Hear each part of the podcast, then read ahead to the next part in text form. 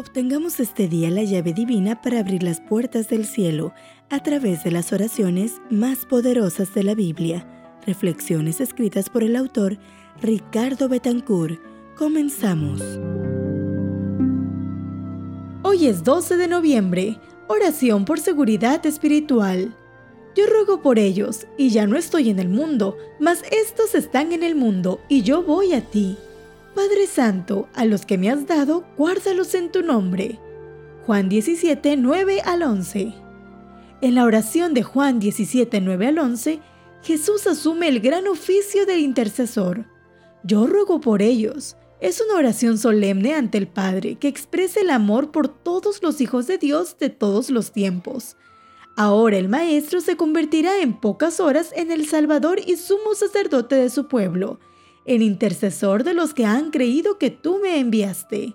Esta oración marca un momento crucial de su obra redentora. La tarea de revelar a Dios ante el hombre se ha completado. Ya no estoy en el mundo. La tarea de interceder ante Dios por los hombres está comenzando. Esta oración revela el oficio permanente de Cristo resucitado. El Hijo ora por los que son suyos. Dios cuida a los que son suyos. El Padre tiene una herencia que cuidar y el Hijo una por la cual orar, es decir, por los que han de creer en mí por la palabra de ellos. Allí estamos incluidos tú y yo. La razón más importante de su oración es la soledad de los hijos de Dios en tierra enemiga. La partida de Jesús tuvo una doble consecuencia, la entrada en el santuario celestial, para interceder por los creyentes que quedan solos en el mundo. He aquí yo os envío como ovejas en medio de lobos. Jesús sabe que tú y yo vivimos en un mundo de dolor, de soledad y de angustia, de fatigas, de tensiones y de guerras, de hambre y de muerte. No somos culpables de estar aquí, pero Jesús intercede por nosotros para que Dios nos guarde con la misma solicitud que Él guardó a los suyos cuando estuvo en la tierra.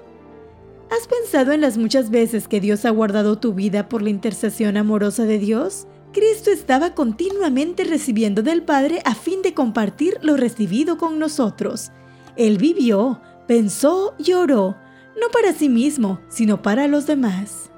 Jesús está orando por ti cada día.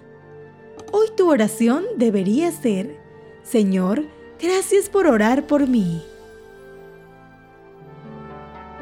Soy Keil Urbano y fue un gusto acompañarte en esta reflexión. Este audio es una producción de Esperanza Norte de México, traída para ti por Integrity, más que un servicio, un legado de vida. Integrity.